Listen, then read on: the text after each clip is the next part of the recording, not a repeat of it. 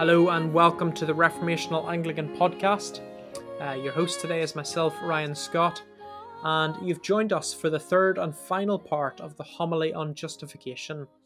In this uh, important homily, in the third part, Cranmer explains firstly that we should not get tangled up in arguments over words.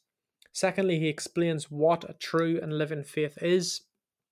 And thirdly, he recounts all the wonderful benefits that God has done for us which, when we understand them, make us do good for others and live to advance the glory of God. The Homily on Justification, Part 3. It has been manifestly declared unto you that no man can fulfill the law of God, and therefore by the law all men are condemned. Whereupon it follows necessarily that some other thing should be required for our salvation than the law. And also, you heard the ancient authors saying, faith in Christ only justifies man.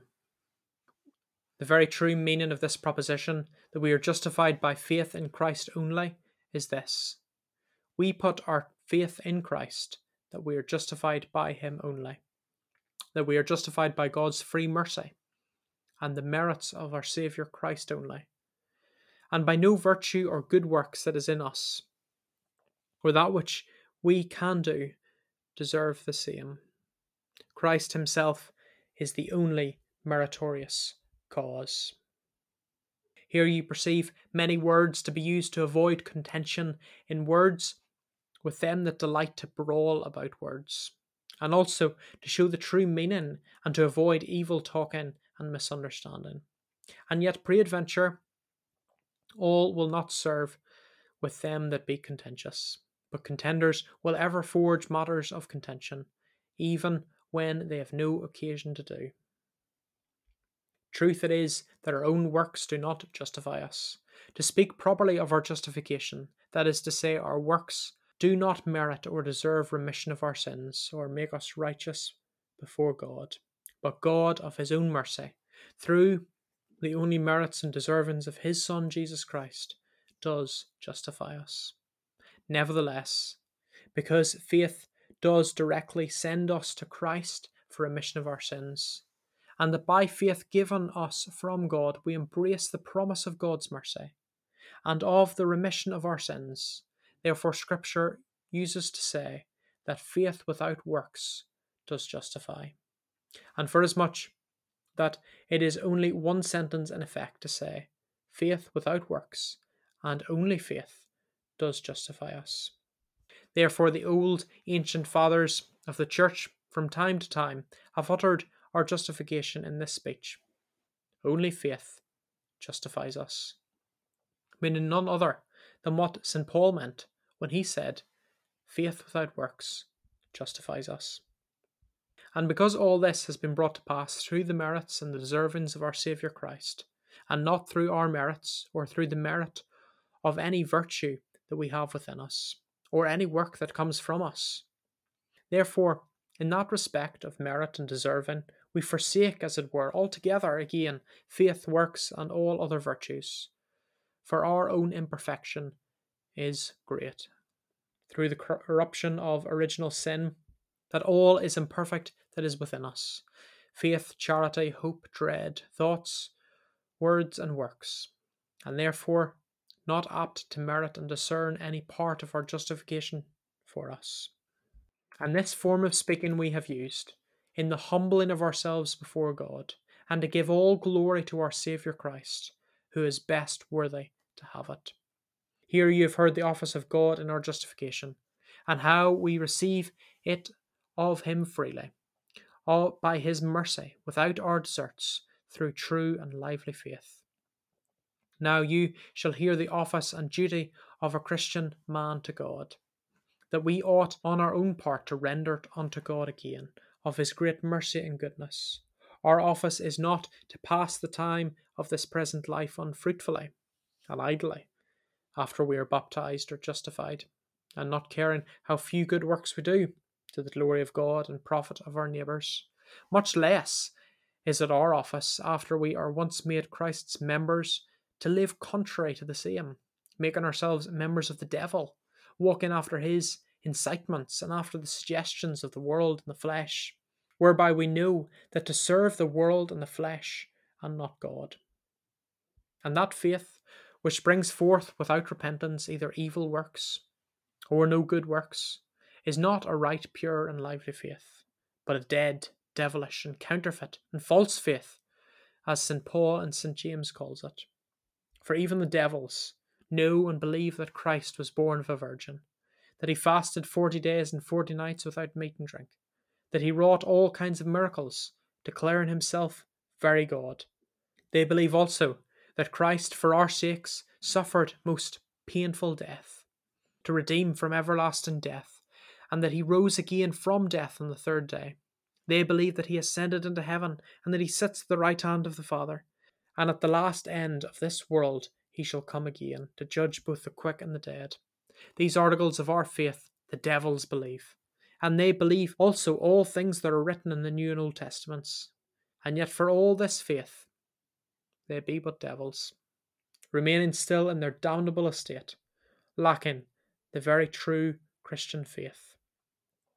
For the right and true Christian faith is not only to believe that the Holy Scripture and all the aforesaid articles of faith are true, but also to have a sure trust and confidence in God's merciful promises, to be saved from everlasting damnation by Christ, of which does follow a loving heart to obey his commandments.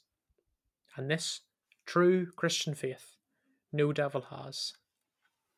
Nor yet that man which in the outward profession of his mouth, and in the outward receiving of the sacraments, in coming to the church, and in all other outward appearances, seems to be a Christian man, and yet in his living and deeds shows the contrary. He does not have a true Christian faith.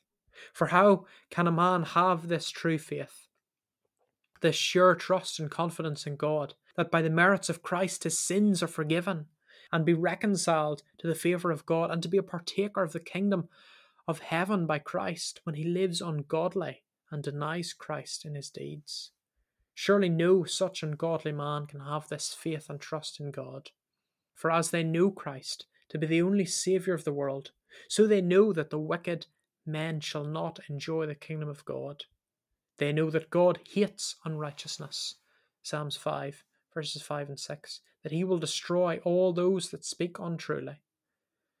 That those which have done good works which cannot be done without a lively faith in Christ, shall come forth into the resurrection of life, and those that have done evil shall come unto the resurrection of judgment. Very well, they know also that to them that be contentious, and to them that will not be obedient to the truth, but will obey unrighteousness, shall come indignation, wrath, and affliction.